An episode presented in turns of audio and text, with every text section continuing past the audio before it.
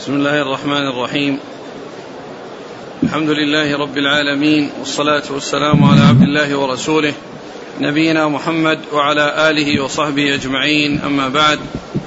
فيقول الإمام أبو الحسين مسلم الحجاج القشيري النيسابوري رحمه الله تعالى في كتابه المسند الصحيح قال: حدثنا يحيى بن يحيى وعمر الناقد قال يحيى أخبرنا هشيم بن بشير عن عبد الله بن أبي صالح، وقال عمر: حدثنا هشيم بن بشير قال أخبرنا عبد الله بن أبي صالح عن أبيه عن أبي هريرة رضي الله عنه أنه قال: قال رسول الله صلى الله عليه وآله وسلم: يمينك على ما يصدقك عليه صاحبك. وقال عمرو: يصدقك به صاحبك.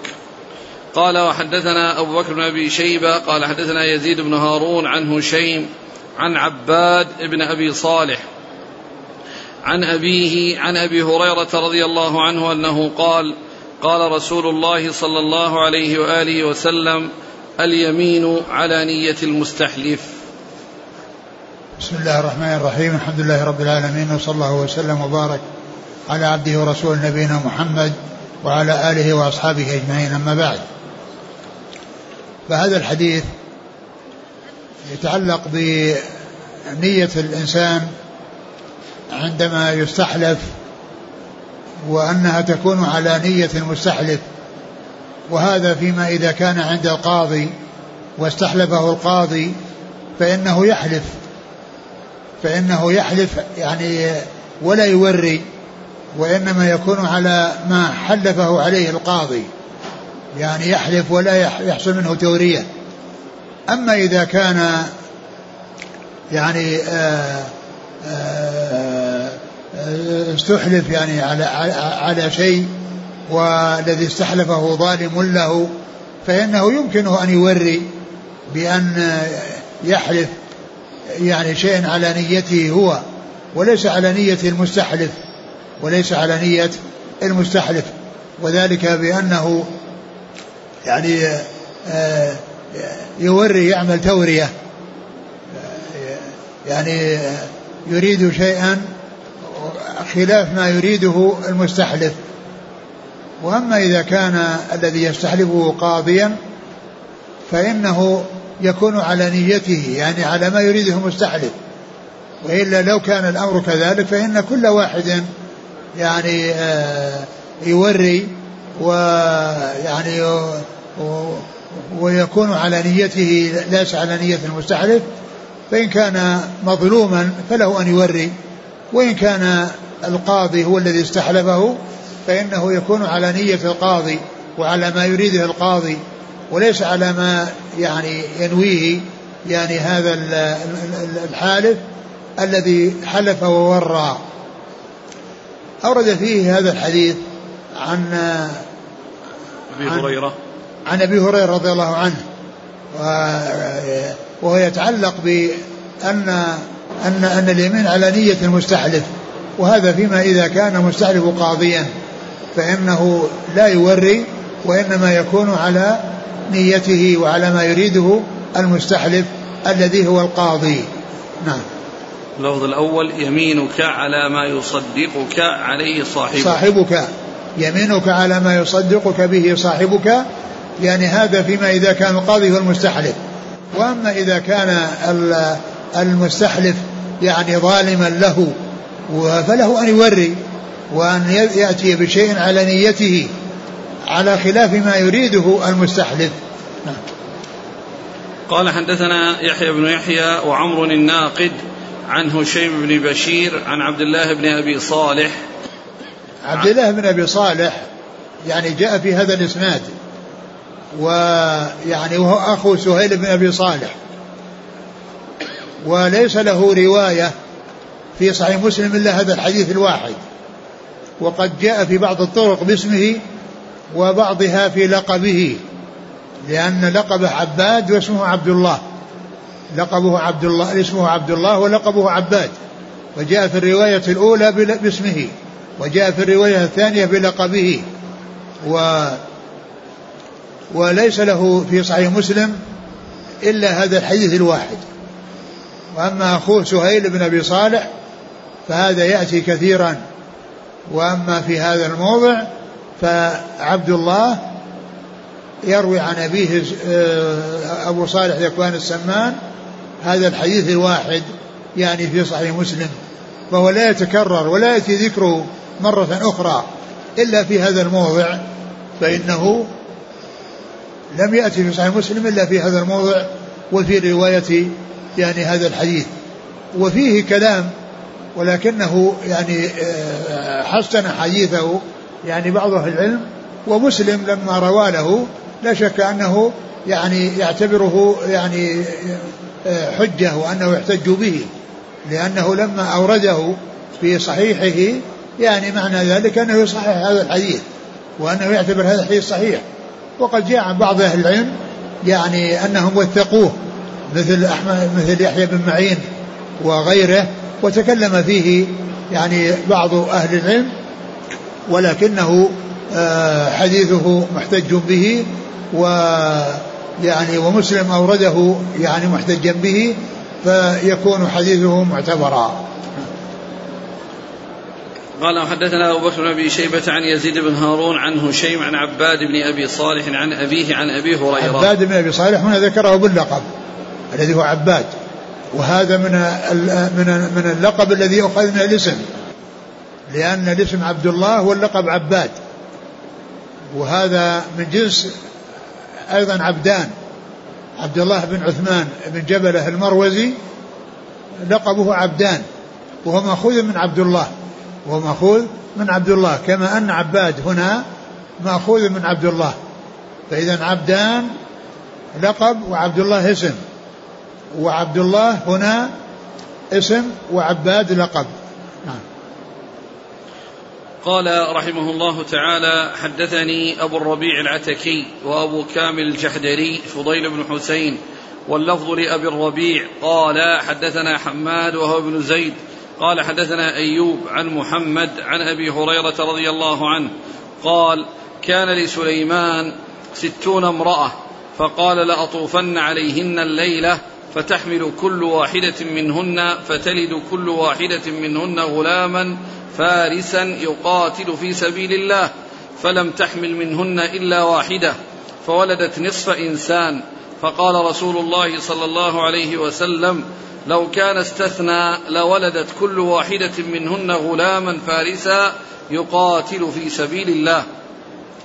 قال وحدثنا محمد بن عباد وابن أبي عمر واللفظ لابن أبي عمر قال حدثنا سفيان عن هشام بن حجير عن طاووس عن أبي هريرة عن النبي صلى الله عليه وآله وسلم أنه قال قال سليمان بن داود نبي الله لأطوفن الليلة على 70 امرأة كلهن تأتي بغلام يقاتل في سبيل الله، فقال له صاحبه أو الملك قل إن شاء الله، فلم يقل ونسي، فلم تأتي واحدة من نسائه إلا واحدة جاءت بشق غلام، فقال رسول الله صلى الله عليه وآله وسلم ولو قال إن شاء الله لم يحنث، وكان دركا له في حاجته.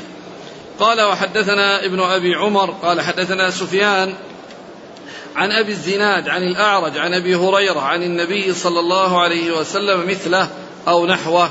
قال وحدثنا عبد بن حميد قال أخبرنا عبد الرزاق بن همام قال أخبرنا معمر عن ابن طاووس عن أبيه عن أبي هريرة رضي الله عنه أنه قال قال سليمان بن داود لأطيفن الليلة على 70 امرأة تلد كل امرأة منهن غلاما يقاتل في سبيل الله، فقيل له قل إن شاء الله فلم يقل، فأطاف بهن فلم تلد منهن إلا امرأة واحدة نصف إنسان. قال فقال رسول الله صلى الله عليه وسلم لو قال إن شاء الله لم يحنث، وكان دركا لحاجته. قال وحدثني زهير بن حرب قال حدثنا شبابة قال حدثني ورقاء عن أبي الزناد عن الأعرج عن أبي هريرة عن النبي صلى الله عليه وسلم أنه قال قال سليمان بن داود لأطوفن الليلة على 90 امرأة كلها تأتي بفارس يقاتل في سبيل الله، فقال له صاحبه قل إن شاء الله، فلم يقل إن شاء الله، فطاف عليهن جميعا فلم تحمل منهن إلا امرأة واحدة فجاءت بشق رجل، وأيم الذي نفس محمد بيده لو قال إن شاء الله لجاهدوا في سبيل الله فرسانا أجمعون. قال وحدثنيه سويد بن سعيد قال حدثنا حفص بن ميسرة عن موسى بن عقبة عن أبي الزناد بهذا الإسناد مثله غير أنه قال كلها تحمل غلاما يجاهد في سبيل الله. ثم ذكر مسلم رحمه الله هذه الأحاديث أو هذا الحديث من الطرق المتعددة عن أبي هريرة رضي الله عنه, وذلك فيما ذكره رسول الله صلى الله عليه وسلم عن سليمان بن داود عليه الصلاة والسلام أنه قال لأطوفن الليلة على 60 وفي رواية 70 وفي رواية 90. هذه الروايات في صحيح مسلم ذكر 60 ثم ذكر 70 ثم ذكر 90 ولا تنافي بينها, لأن العدد الأصغر داخل في الأكبر ولا مفهوم للعدد, ولكن يعني كونه جاء 60 وجاء 70 وجاء 90 فالمعتمد أو المعتبر هو 90, وتكون 70 داخلة فيه أو 60 داخلة في ذلك العدد فيعني سليمان بن داود عليه السلام قال هذه المقالة وقال له صاحبه أو الملك, يعني الملك قال له يعني قل إن شاء الله فلم يقل, فلم تلد منهن إلا واحدة ولدت شق إنسان, يعني نصف إنسان مو كامل. قال عليه السلام لو قال إن شاء الله لا جاهدوا ولا حصل هذا الذي حلف عليه, وأنه وجد هذا العدد الذي يجاهد في سبيل الله.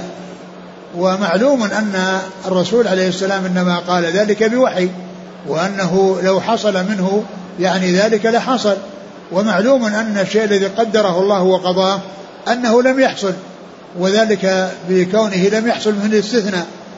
ومعلوم أن ما قدره الله وقضاه لا بد وأن يكون, والذي سبق به القضاء والقدر هو أنه لا تلد يعني هذه النساء التي يطعهن في ليلة واحدة, وإنما يحصل من واحدة منهن أن تأتي بشق إنسان. ويعني فقول الرسول صلى الله عليه وسلم ذلك إنما هو بوحي, وأنه لو حصل منه لا حصل الجهاد في سبيل الله.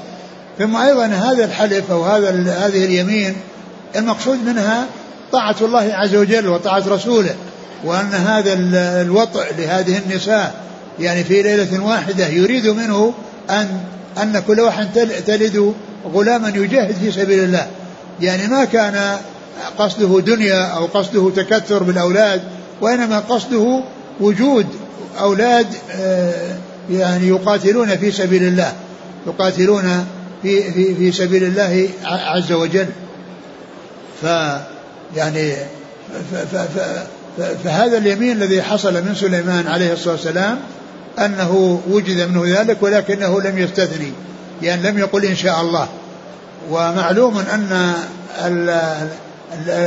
أنه عندما يقول الإنسان عن شيء في المستقبل فإنه يضيف ذلك إلى مشيئة الله, كما قال الله عز وجل وتقول لشيء إني فاعل ذلك غدا إلا أن يشاء الله, إذا أراد أن يأتي بشيء للمستقبل فإنه يأتي بهذا الاستثناء الذي هو إن شاء الله, ويكون ذلك يعني هو المشروع في حق كل إنسان. ولكن سليمان بن داود عليه الصلاة والسلام ذكر ولكنه نسي فلم يحصل, ليحصل ما قدره الله وقضاه, وهو أنه لا يوجد له من الأولاد في هذه الطواف في هذه الليلة إلا شخص واحد هو نصف إنسان أو شق إنسان. وعلى هذا فإن يعني هذا الذي جاء في هذه الروايات المعول عليه 90 وما دونها داخل فيها. وأيضا هذا يدل على ما أعطاه الله عز وجل لرسله الكرام من القوة البدنية التي يتمكن الواحد منهم بأن يحصل منه الجماع في الليلة لهذا العدد الكبير من النساء. ومعلوم أن فعله ذلك إنما يريد منه أن يوجد من يجاهد في سبيل الله، لا أن يتكثر بالأولاد ولا أن يفاخر بالأولاد، وإنما ليحصل منهم الجهاد في سبيل الله، وهو غرض نبيل وغرض حسن وأراد ذلك، ولكنه لم يحصل منه الاستثناء، فحصل ما قدره الله وقضاه، وسبق به القضاء والقدر، وسبق به القضاء والقدر. مش في الكلمات.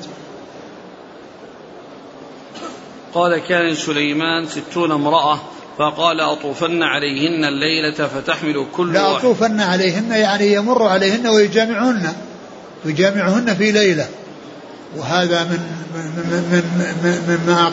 مما أقدر الله عليه رسله، يعني بحيث أن سليمان بن داود يعني سيطوف ويجامع يعني 60 امرأة أو 70 أو 90، فهذا شيء يعني أقدر الله عليه رسوله الكريم سليمان بن داود، وقد حصل منه جماع هذه النساء في ليلة واحدة. نعم. فتحمل كل واحدة منهن فتلد كل واحدة منهن غلاما فارسا يقاتل. هذا هو القصد من هذا الطواف وهذا الجماع، يعني يريد أن كل واحدة تلد غلاما يجاهد في سبيل الله، إذا غرض النبيل وقصد حسن، ليس للتفاخر والتكاثر بالأولاد، وإنما للجهاد في سبيل الله.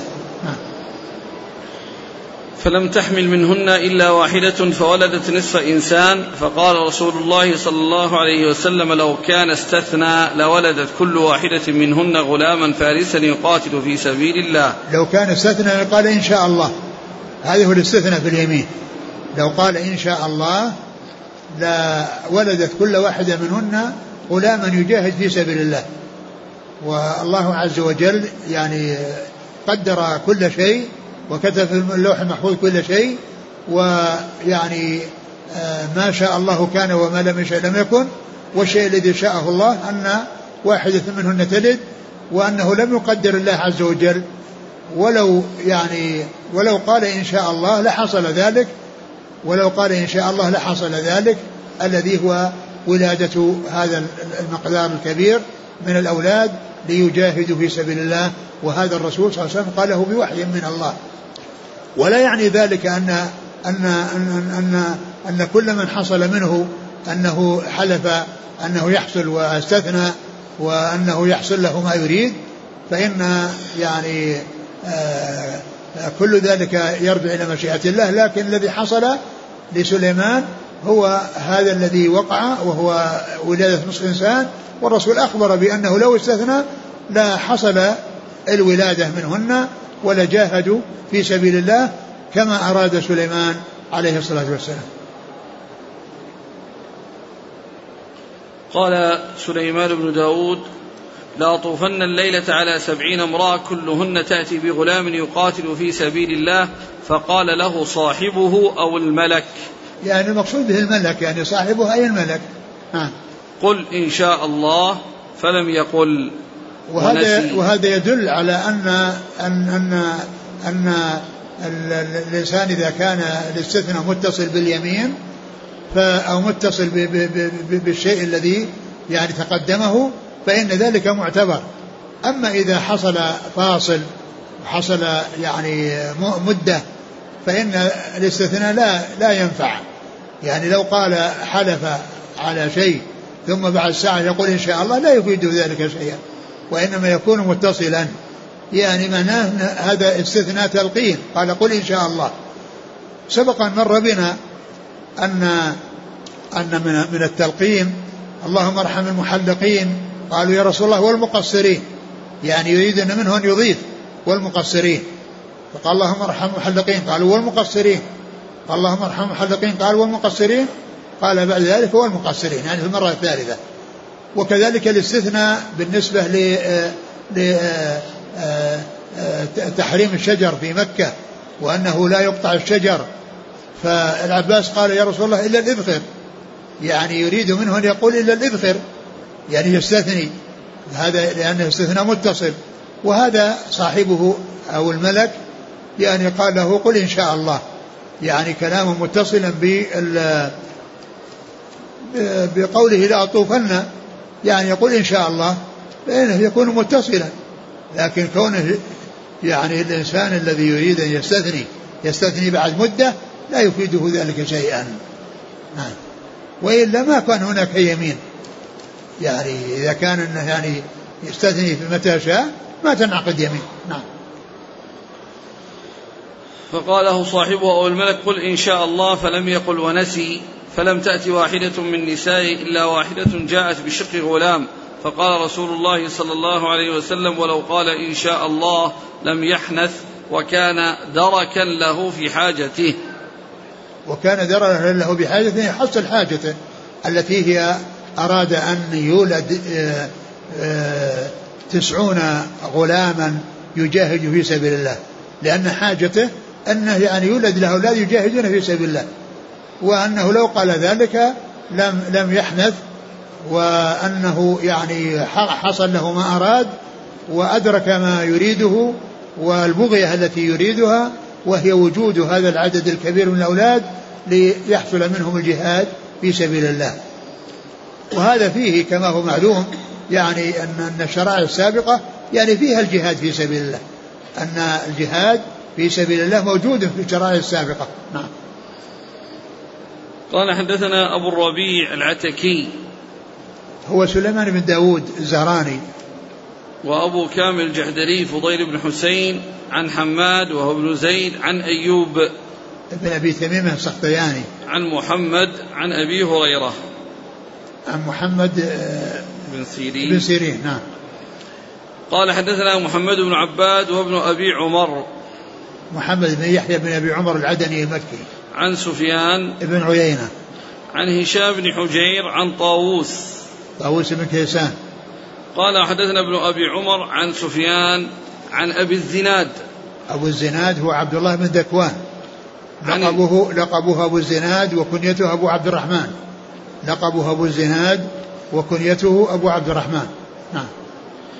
عن الأعرج وهو عبد الرحمن بن هرمز مشهور بلقبه الأعرج.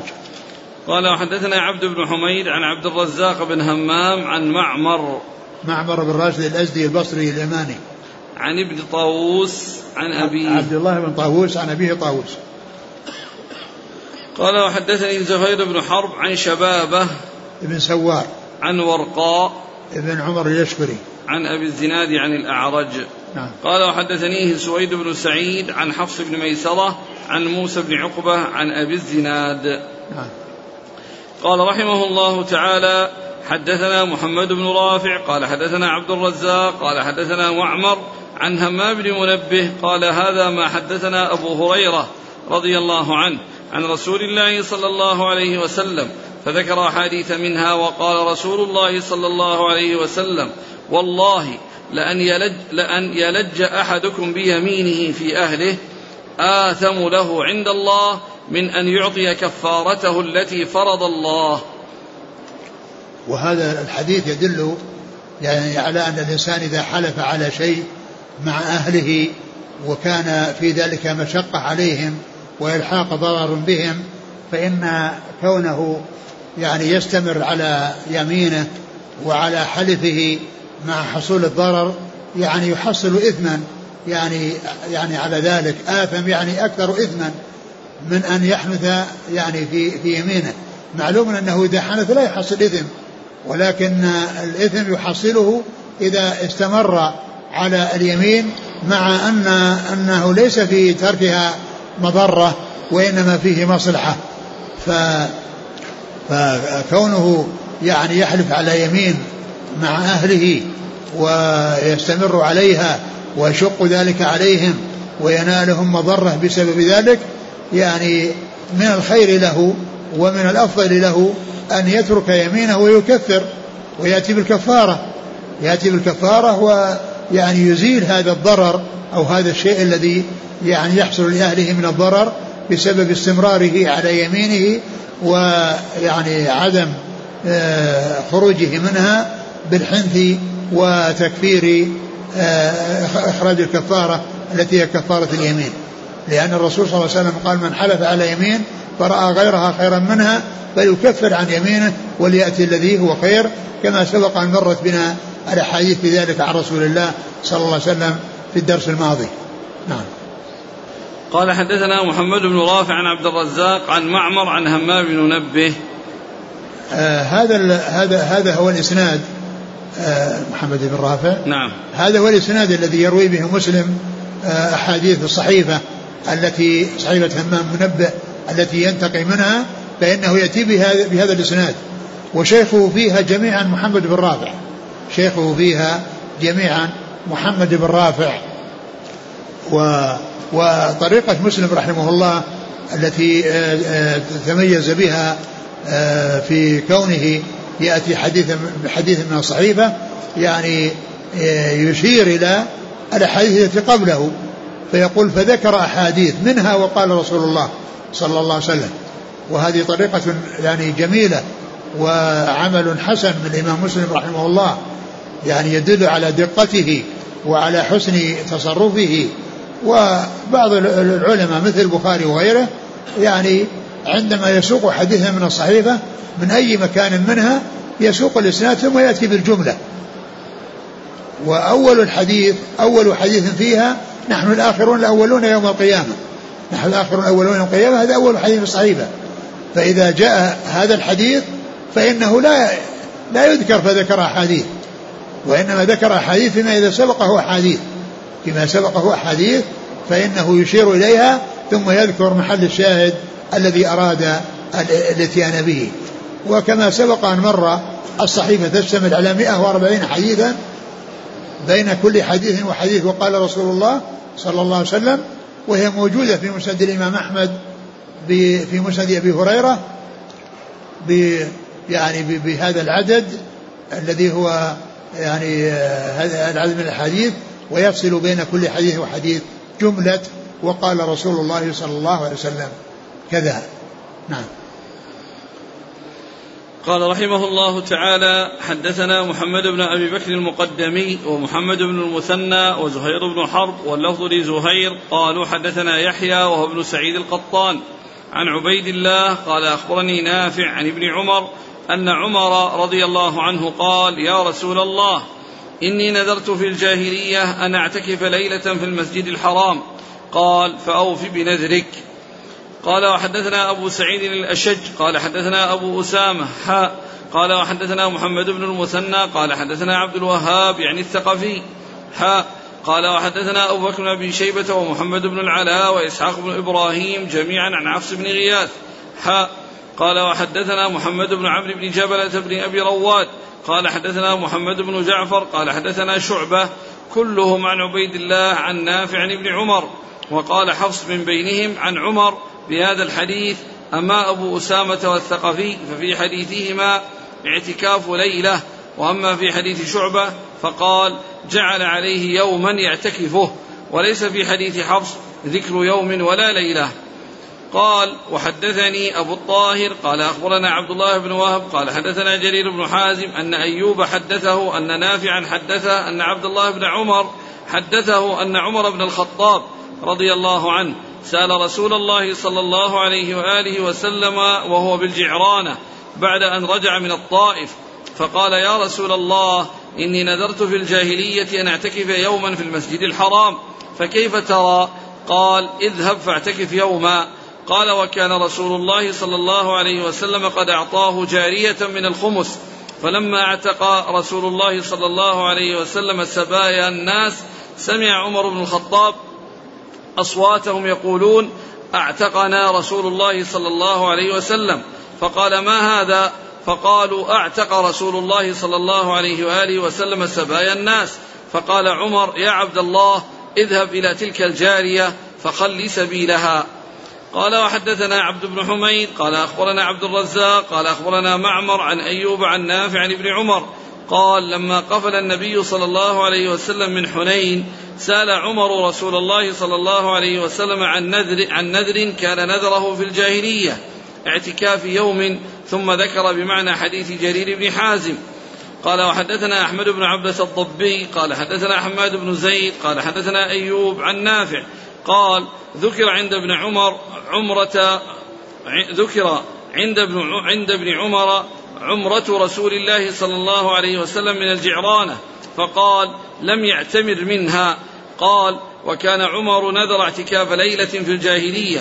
ثم ذكر نحو حديث جرير بن حازم ومعمر عن أيوب قال وحدثني عبد الله بن عبد الرحمن الدارمي قال حدثنا حجاج بن المنهال قال حدثنا حماد عن أيوب قال وحدثنا يحيى بن خلف قال حدثنا عبد الأعلى عن محمد بن إسحاق كلاهما عن نافع عن ابن عمر بهذا الحديث في النذر, وفي حديثهما جميعا اعتكاف يوم. ثم ذكر مسلم رحمه الله هذا الحديث عن عمر رضي الله عنه بنذره في الجاهلية أن يعتكف يعني ليلة كما في بعض الروايات أو يوما كما في بعض الروايات, وأنه سأل الرسول صلى الله عليه وسلم وقال أوفي بنذرك, قال أوفي بنذرك.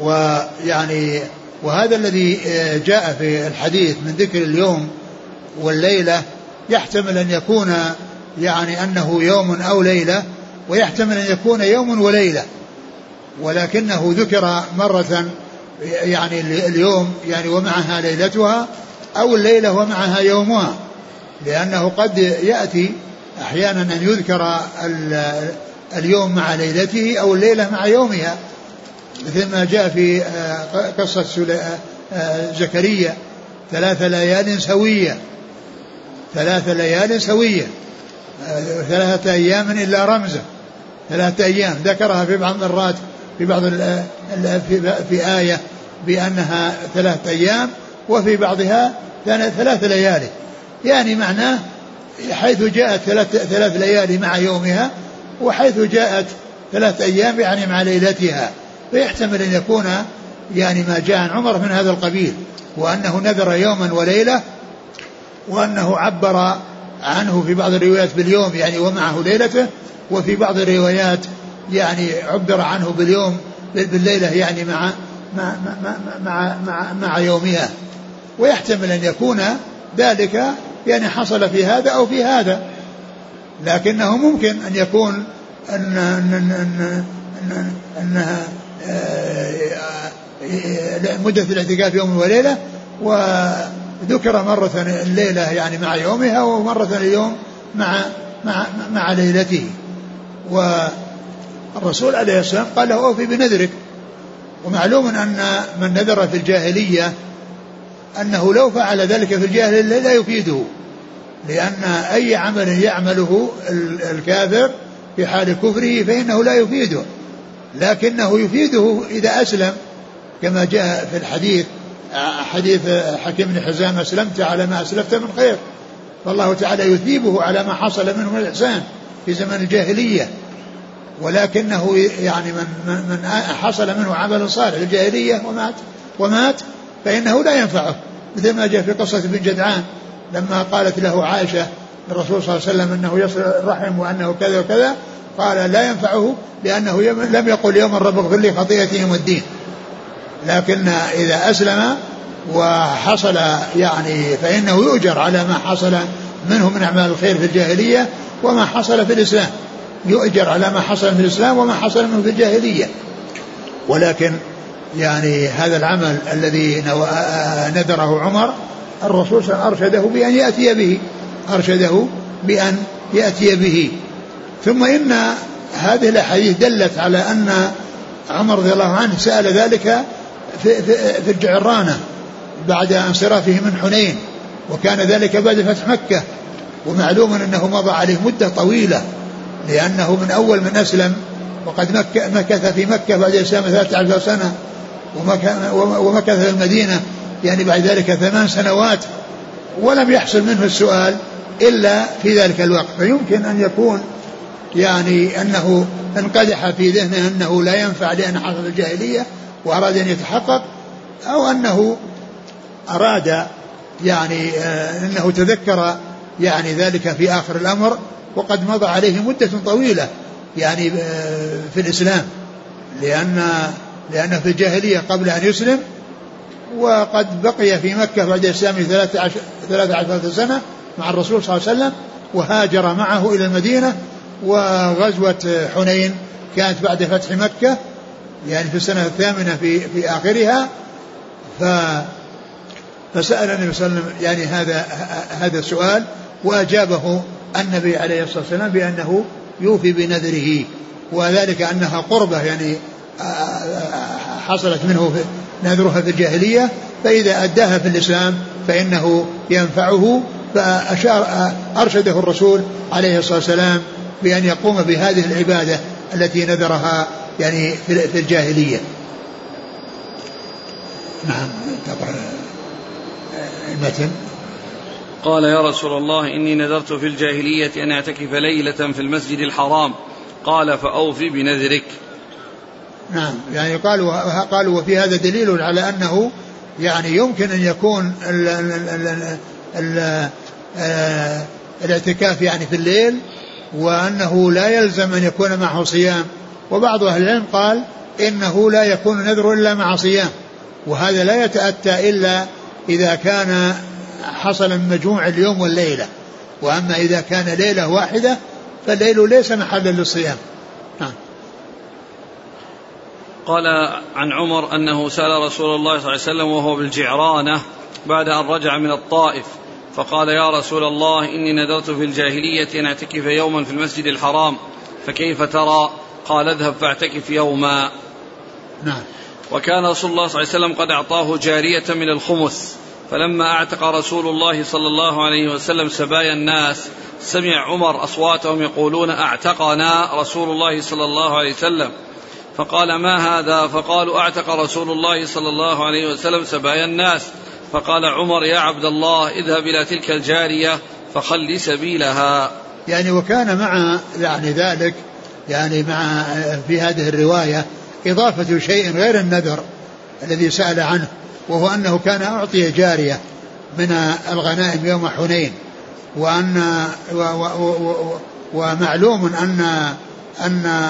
أنهم سألوا أي يعني السبي سألوا الرسول صلى الله عليه وسلم أن يعني يعتقهم وأن يخلي سبيلهم, وكذلك فيما يتعلق بالمال, فالرسول يعني وافق على أنه يخلي سبيلهم, ولكن قد حصل التوزيع على عدد من الصحابة, فالرسول صلى الله عليه وسلم قال من أننا قد يعني أعطيناهم يعني أنهم يعتقون, فمن طيب في الشيء الذي وصل إليه وطابت نفسه فذاك, وإلا فإننا نعوضه من أول يعني غنيمة تحصل ومن أول سبي يحصل يعوضه, فكانوا طيبوا. وقد جاء في بعض الأحاديث أنهم يعني صوتوا قالوا طيبنا طيبنا, فالرسول قال حتى يأتي عرفاؤكم, يعني عرفاؤهم الذين يعني مختصين بكل مجموعة يعني يعرفون رغبة كل واحد منهم وأنه قد طيب, فيعني فكلهم طيبوا ووافقوا على أن يخلوا سبيل يعني هذه النساء السبي التي وصلت إليهم, ومنه عمر رضي الله عنه, فإنه لما سمعهم يقولون أعتقنا رسول الله يعني السبي يعني يقولون أعتقنا رسول الله, فقال لابنه يعني اذهب إليه فخلي سبيلها يعني أعتقها.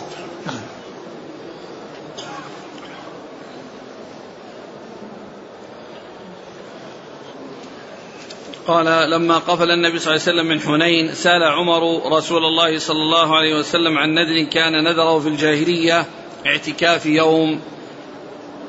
نعم. قال ذكر عند ابن عمر عمرة رسول الله صلى الله عليه وسلم من الجعرانة, فقال لم يعتمر منها, وهذا فيه أن ابن عمر يعني نفى أن الرسول لم يعتمر من الجعرانة, ولكنه قد ثبت ذلك, وابن عمر إنما هو على حسب علمه ينفي على حسب علمه, وأما غيره يثبت على حسب علمه, والمثبت مقدم عن النبي, لأن عمرة الجعرانة ثابتة وقد يعني وهي معدودة من عمره الأربع عليه الصلاة والسلام, الأولى عمرة الحديبية, والثانية عمرة القضية اللي في السنة السابعة, والثالثة العمرة من الجعرانة في السنة الثامنة بعد غزوة حنين يعني في آخر السنة الثامنة في ذي القعدة, والعمرة الأخيرة التي مع حجته مقرونة مع حجته وكانت في ذي القعدة, وكانت عمر الرسول صلى الله عليه وسلم كلها في ذي القعدة, العمر الأربع كلها حصلت منه صلى الله عليه وسلم في ذي القعدة. فإذا ابن عمر يعني يقول لم يعتبر من الجعرانة على حسب علمه، فينفي لأنه لا يعلم، وأما غيره فإنه علم، والمثبت مقدم على النافي. نعم. قال وكان عمر نذر اعتكاف ليلة في الجاهلية، يعني كما هو معلوم الروايات ليلة في بعضها يوم، وقد عرفنا يعني التوفيق بينها. قال حدثنا محمد بن بكر المقدمي ومحمد بن المثنى وزهير بن حرب عن يحيى وهو ابن سعيد القطان عن عبيد الله هو ابن عمر العمري المصغر عن نافع عن ابن عمر عن عمر. نعم. قال حدثنا أبو سعيد الأشج وهو عبد الله بن سعيد الأشج، وهذا أحد الشيوخ أصحاب الكتب الستة، أصحاب الكتب الستة شيوخهم 9، يعني الذين اتفق لهم أن خرج لهم أصحاب الكتب الستة وكانوا مشايخ لهم 6 أشخاص. أما الذين يعني هم رجالهم فهؤلاء يعني كثيرون، ولكن الذين اتفق أنهم أخذ عنهم أصحاب الكتب الستة البخاري ومسلم وأبو داود والترمذي والنسائي وابن ماجه، يعني هؤلاء الذين يعني تتلمذ عليهم أو أخذوا عنهم 9، منهم عبد الله بن سعيد الأشج هذا، وقد سبق أن ذكرنا ذلك مرارا، وهم محمد بن المثنى ومحمد بن بشار ويعقوب بن إبراهيم الدورقي وعمرو بن علي الفلاس ومحمد بن علاء بن كريب وعبد الله بن سعيد الأشج هذا الذي معنا، ومحمد بن معمر البحراني وزياد بن يحيى النكري ونصر بن عبد الله الجهضمي. هؤلاء 9. نصر بن علي الجهضمي. هؤلاء 9 هم شيوخ أصحاب الكتب الستة، يعني قتيبة بن سعيد شيخ ل5 منهم وليس شيخا لابن ماجه، وهو من رجاله، روى عنه بواسطة ولم يروي عنه مباشرة، فيعني الذين يعني روى عن يعني اتفق لهم أن كانوا شيوخ لأكثرهم هذا عدد، لكن الذين اتفق أنهم روى عنهم أصحاب الكتب الستة هؤلاء 9 التي يعني ذكرت. عن أبي أسامة وهو حماد بن أسامة. قال حدثنا محمد بن المثنى عن عبد الوهاب يعني الثقفي. قال حدثنا أبو بكر بن أبي شيبة ومحمد بن الأعلى وإسحاق بن إبراهيم جميعا عن حفص بن غياث. قال حدثنا محمد بن عمرو بن جبلة بن أبي رواد عن محمد بن جعفر عن شعبة كلهم عن عبيد الله عن نافع عن ابن عمر. قال وحدثني أبو الطاهر قال أخبرنا عبد الله بن وهب قال حدثنا جرير بن حازم عن أيوب. أبو الطاهر وأحمد بن عبد الله بن السرح المصري عن عبد الله بن وهب عن جرير بن حازم عن أيوب بن أبي تيمية السختياني. قال وحدثنا عبد بن حميد عن عبد الرزاق عن معمر عن أيوب عن نافع. قال وحدثنا أحمد بن عبدة الضبي عن حماد بن زيد عن أيوب عن نافع. قال وحدثني عبد الله بن عبد الرحمن الدارمي عن حجاج بن منهال عن حماد عن أيوب. نعم. حماد بن سلمة. نعم. أيوب. نعم. قال وحدثنا يحيى بن خلف عن عبد الأعلى ابن عبد الأعلى عن محمد بن إسحاق عن نافع عن ابن عمر. قال رحمه الله تعالى حدثني أبو كامل فضيل بن حسين الجحدري قال حدثنا أبو عوانة عن فراس عن ذكوان أبي صالح عن زاذان أبي عمر قال أتيت ابن عمر وقد أعتق مملوكا قال فأخذ من الأرض عودا أو شيئا فقال ما فيه من الأجر ما يسوى هذا إلا أني سمعت رسول الله صلى الله عليه وسلم يقول من لطم مملوكه أو ضربه فكفارته أن يعتقه. ثم ذكر يعني هذه الأحاديث المتعلقة بحصول الإساءة إلى المماليك، وأن من حصل منه يعني لطم له أو ضرب له يعني كفارة ذلك أن يعتقه، يعني معناه إذا اعتقه فإن هذا الإثم الذي يحصل له بسبب هذه اللطمة أو بسبب هذا الضرب فإن ذلك يذهب بإعتاقه، ويكون اعتاقه كفارة له ويكون اعتاقه إياه كفارة له. ابن عمر رضي الله عنه يعني ايش قال في الأول؟ عن زاذان أنه أتى ابن عمر وقد اعتق مملوكا قال فأخذ من الأرض عودا أو شيئا فقال ما فيه من الأجر ما يسوى هذا إلا أني سمعت النبي صلى الله عليه وسلم يقول من لطم مملوكه أو ضربه فكفارته أن يعتقه.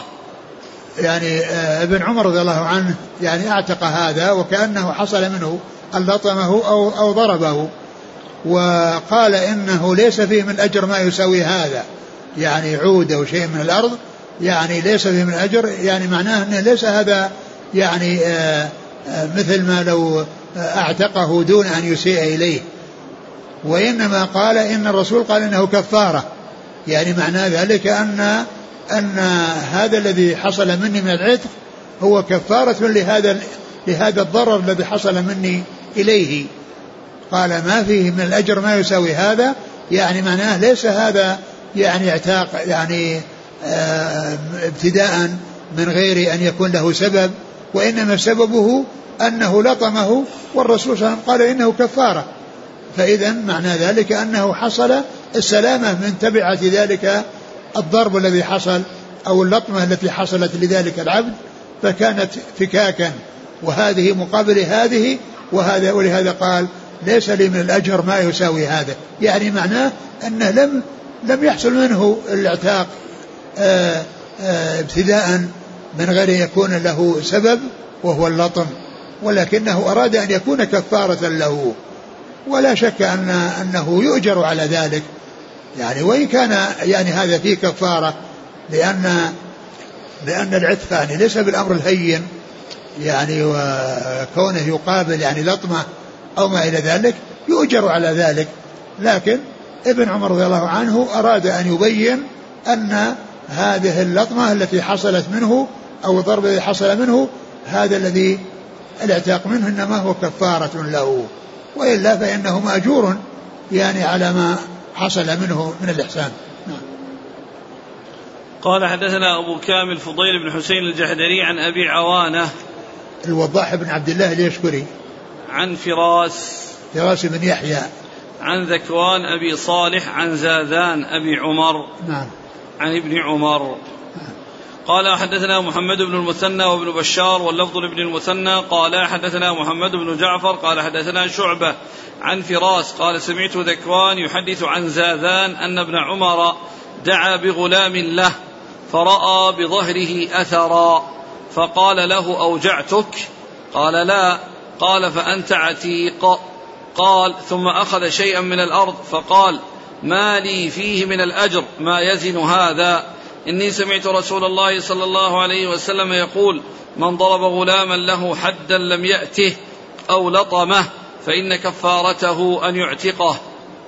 وهذا مثل الذي قبله لأن في قوله حدا لم يأته يعني معناها أنه إذا ضربه حدا فإنه في محله لكن إذا ضربه حدا وهو بريء من ذلك الشيء الذي اتهم فيه فإنه قد أسيء إليه يعني كفارته أن يعتقه وكذلك إذا لطمه يعني فهذا فيه يعني زيادة على اللطم إشارة إلى كونه يعني حده حدا يعني هو غير عمله فيه غير صحيح لأنه لم يأتي ذلك الشيء الذي حد من أجله. نعم. قال وحدثناه أبو بكر بن أبي شيبة قال حدثنا وكيع قال حدثني محمد بن المثنى قال حدثنا عبد الرحمن كلاهما عن سفيان عن فراس بإسناد شعبة وأبي عوانة. أما حديث ابن مهدي فذكر فيه حدا لم يأته وفي حديث وكيع من لطم عبده ولم يذكر الحد. نعم. قال حدثناه محمد بن المثنى عن عبد الرحمن بن مهدي عن سفيان هو الثوري قال يعني حدثنا إذا جاء عبد الرحمن بن مهدي أو وكيع بن الجراح أو يحيى بن سعيد القطان ومن كان في طبقتهم يروون عن يعني يحيى عن سفيان فالمراد به الثوري. نعم.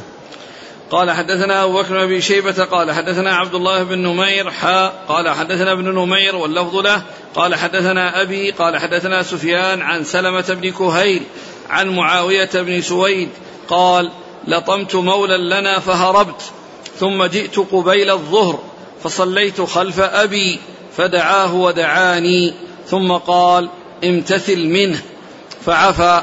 ثم قال: كنا بني مقرن على عهد رسول الله صلى الله عليه وسلم، ليس لنا إلا خادم واحدة، فلطمها أحدنا، فبلغ ذلك النبي صلى الله عليه وسلم فقال: اعتقوها. قالوا: ليس لهم خادم غيرها. قال: فليستخدموها، فإذا استغنوا عنها فليخلوا سبيلها. ثم ذكر هذا الحديث الذي فيه أن معاوية ابن سويد بن مقرن يعني لطم يعني غلاما، لطمت مولا لنا، لطم مولا لهم يعني رقيق، يعني مولا لهم، فهرب يعني ذهب واختفى، فلما جاء وقت الظهر وقبيل وقت الظهر جاء، فلما يعني صلى مع أبيه دعا الغلام ودعاه هو وطلب منه أن يقتص منه، يعني بأن يلطمه أو يضربه، فعفى ذلك الغلام. وبعد ذلك يستدل سويد بن مقرن رضي الله عنه بأنهم كانوا يعني كان لهم جارية، كان لهم نعم ليس لنا إلا خادم واحدة، نعم، فلطمها أحدنا فقال الرسول صلى الله عليه وسلم: اعتقوها. فقالوا إنهم ليس لهم خادم غيرها، فقال: أبقوها. وهذا يستدل به على أن يعني العتق هذا ليس بلازم، لأنه لو كان لازما لأمرهم بأن يعتقوها في الحال، ولكن كون الرسول صلى الله عليه وسلم أمرهم بأن يستخدموها ما داموا بحاجة إليها دل على أن هذا الاعتاق ليس بلازم، ولكنه لا شك أنه مضروب وأنه ينبغي، وأن هذا فيه مقابلة الإساءة الصغيرة بإحسان عظيم وهو حصول العتق. فكون الرسول صلى الله عليه وسلم لم يلزمهم بأن يعتقوها في الحال وأنهم يستخدمونها حتى يستغنوا عنها، يعني دل على ذلك على أن العتق ليس بلازم، ولكنه لا شك أن هذا مطلوب وأنه ينبغي. نعم. قال: وهذا الذي هو سويد بن مقرن هذا أخو النعمان بن مقرن، يعني المشهور الذي كان يعني على رأس الجيش الذي كان ذهب في زمن عمر الخطاب إلى غزو الفرس، قال واستشهد في غزو الفرس. نعم. قال: حدثنا أبو بكر بن أبي شيبة ومحمد بن عبد الله بن نمير، واللفظ لأبي بكر قال: حدثنا ابن إدريس، هو عبد الله بن إدريس الأودي، عن حسين عن هلال بن يساف قال: عجل شيخ فلطم خادما له، فقاله سويد بن مقرن: عجز عليك إلا حر وجهها، لقد رأيتني سبعة من بني مقرن، ما لنا خادم إلا واحدة لطمها أصغرنا، فأمرنا رسول الله صلى الله عليه وسلم أن نعتقها. وهذا اللطم يعني إذا كان في الوجه فهو أسوأ ما يكون الإساءة للإنسان في وجهه، لأن الوجه يعني فيه يعني فيه الجمال، وفيه الذي يشاهد ولا يستر، يعني وفيه يعني الحواس أو معظم الحواس هي كلها في الرأس، لأن فيه السمع وفيه البصر وفيه الشم وفيه الفم. الإساءة إلى الغير بالضرب يعني في جميع الجسد يعني سيئة، ولكن أسوأ ما يكون إذا كان في الوجه، لأن الوجه هو الذي فيه الجمال وفيه الذي يكون مكشوف دائما ولا يغطى بالنسبة للرجال، ويعني وفيه المنافذ التي يعني هي الحواس، يعني ففيه السمع وفيه البصر وفيه الشم وفيه الفم، يعني اللي فيه اللسان ومحل الكلام، فإن كل المنافذ موجودة في الوجه، ليس فيه في غير الوجه إلا السبيلين، والباقي كله في الرأس، الباقي كل ذلك يعني في الرأس. فإذا حصلت الإساءة يعني في الوجه وحصل يعني تشويه وحصل يعني ضرر وحصل يعني فقد حاسة من الحواس فإن المصيبة تكون في ذلك كبيرة وعظيمة. إيش يقول يعني؟ عن هلال بن يساف قال: عجل شيخ فلطم خادما له فقاله سويد بن مقرن: عجز عليك إلا حر وجهها. يعني ما وجدت إلا تضربها إلا مع وجهها, يعني ما أعجزك أن تفعل يعني شيئا إلا أنك تأتي إلى أحسن شيء فيها وإلى يعني محل الجمال فيها وأن تفعل ذلك يعني في وجهها, يعني معناه أن هذا أسوأ ما يكون. كل الإساءة سيئة في جميع أجزاء الجسد, ولكنها في الرأس وفي الوجه أسوأ. قال: لقد رأيتني سبعة من بني مقرن ما لنا خادم إلا واحدة لطمها أصغرنا فأمرنا رسول الله صلى الله عليه وسلم أن نعتقها. نعم. قال: حدثنا أبو بكر بن أبي شيبة ومحمد بن عبد الله بن نمير عن ابن إدريس عن حسين بن عبد الرحمن قال: حدثنا محمد بن المثنى وابن بشار قال: حدثنا ابن أبي عدي عن شعبة عن حسين عن هلال بن يساف قال: كنا نبيع البزة في دار سويد بن مقرن أخي النعمان بن مقرن, فخرجت جارية فقالت لرجل منا كلمة فلطمها, فغضب سويد فذكر نحو حديث ابن إدريس. قال: وحدثنا عبد الوارث بن عبد الصمد قال: حدثني أبي قال: حدثنا شعبة قال: قال لي محمد بن المنكدر: ما اسمك؟ قلت: شعبة. فقال: محمد حدثني أبو شعبة العراقي عن سويد بن مقرن أن جارية له لطمها إنسان, فقاله سويد: أما علمت أن الصورة محرمة؟ فقال: لقد رأيتني وإني لسابع إخوة لي مع رسول الله صلى الله عليه وسلم, وما لنا خادم غير واحد, فعمد أحدنا فلطمه فأمرنا رسول الله صلى الله عليه وسلم أن نعتقه. وهذا مثل الذي قبله, يعني الصورة معناها يعني الوجه. نعم. قال: وحدثني عبد الوارث بن عبد الصمد عن أبيه عن شعبة بن الحجاج عن محمد بن المنكدر. نعم. عن أبي شعبة العراقي, وهو مزني من جماعة يعني سويد بن مقرن. نعم. قال: وحدثناه إسحاق بن إبراهيم ومحمد بن المثنى عن وهب بن جرير قال: أخبرنا شعبة قال: قال لي محمد بن المنكدر: ما اسمك؟ فذكر بمثل حديث عبد الصمد. قال: حدثنا أبو كامل الجحدري قال: حدثنا عبد الواحد يعني ابن زياد قال: حدثنا الأعمش عن إبراهيم التيمي عن أبيه قال: قال أبو مسعود البدري: كنت أضرب غلاما لي بالسوط فسمعت صوتا من خلفي: اعلم أبا مسعود, فلم أفهم الصوت من الغضب. قال: فلما دنا مني إذا هو رسول الله صلى الله عليه وآله وسلم, فإذا هو يقول: اعلم أبا مسعود, اعلم أبا مسعود. قال: فألقيت السوط من يدي فقال: اعلم أبا مسعود أن الله أقدر عليك منك على هذا الغلام. قال: فقلت: لا أضرب مملوكا بعده أبدا. والله تعالى أعلم, وصلى الله وسلم وبارك على عبده ورسوله نبينا محمد وعلى آله وأصحابه أجمعين. جزاكم الله خيرا وبارك الله فيكم, ألهمكم الله الصواب ووفقكم للحق, شفاكم الله وعافاكم, ونفعنا الله بما سمعنا, غفر الله لنا ولكم وللمسلمين أجمعين, آمين. يقول السائل: أحسن الله إليك, وفاء عمر رضي الله عنه بنذره هل كان واجبا أم مستحبا؟ الذي يبدو أنه مستحب وليس بواجب.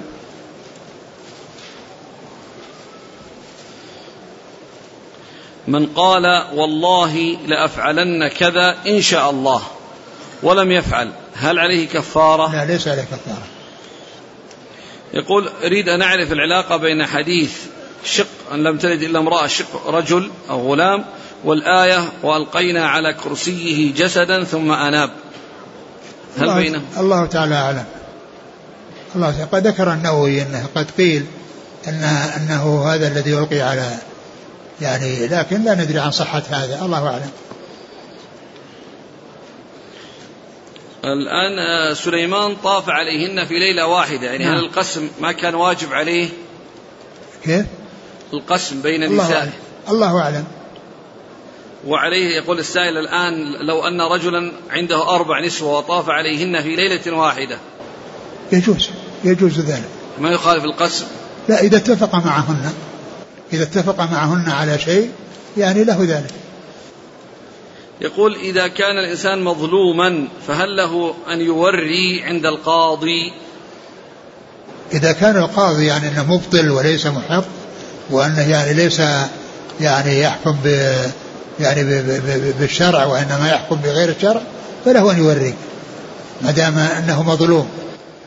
أما يعني كان ظالما هو نفسه فلا يجوز له، وإنما عليه أن يعترف بالحق وأن يقر بالشيء الذي، وإلا فإن يعني دعوى الظلم كل يدعيها.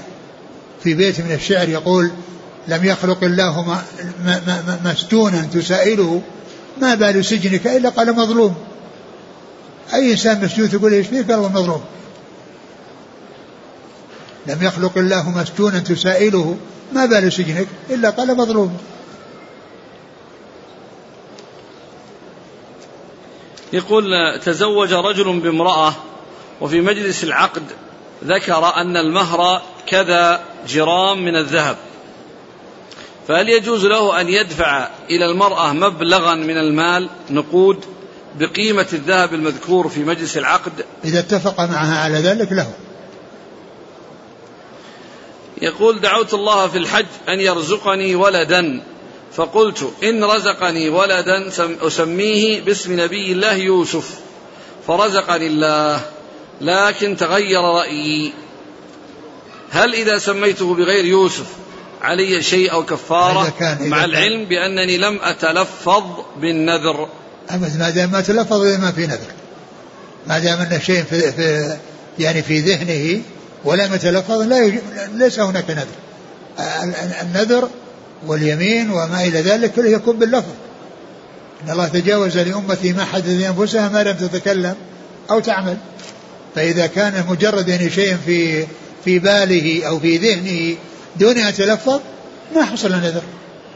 مثل لو نوى الطلاق ما في طلاق، نوى أنه يطلق ما يصير تطليق حتى يتلفظ بالطلاق أو يكتب الطلاق. يقول: بعض المشايخ في خطبته عند حمد الله والثناء عليه يقول: نحن بجوار رسولك ونبيك محمد، فهل يصح هذا الأمر؟ يعني لا حاجة إلى هذا. أقول لا حاجة إلى هذا. يأتي بشيء ينفع الناس ويفيد الناس، ودون أن يأتي بشيء يعني من هذا القبيل. ويقول: جوار الرسول صلى الله عليه وسلم وهو ميت في قبره، هل ينفع حتى يقال أنها نعمة؟ إيش؟ جوار رسول الله صلى الله عليه وسلم وهو ميت في قبره. جوار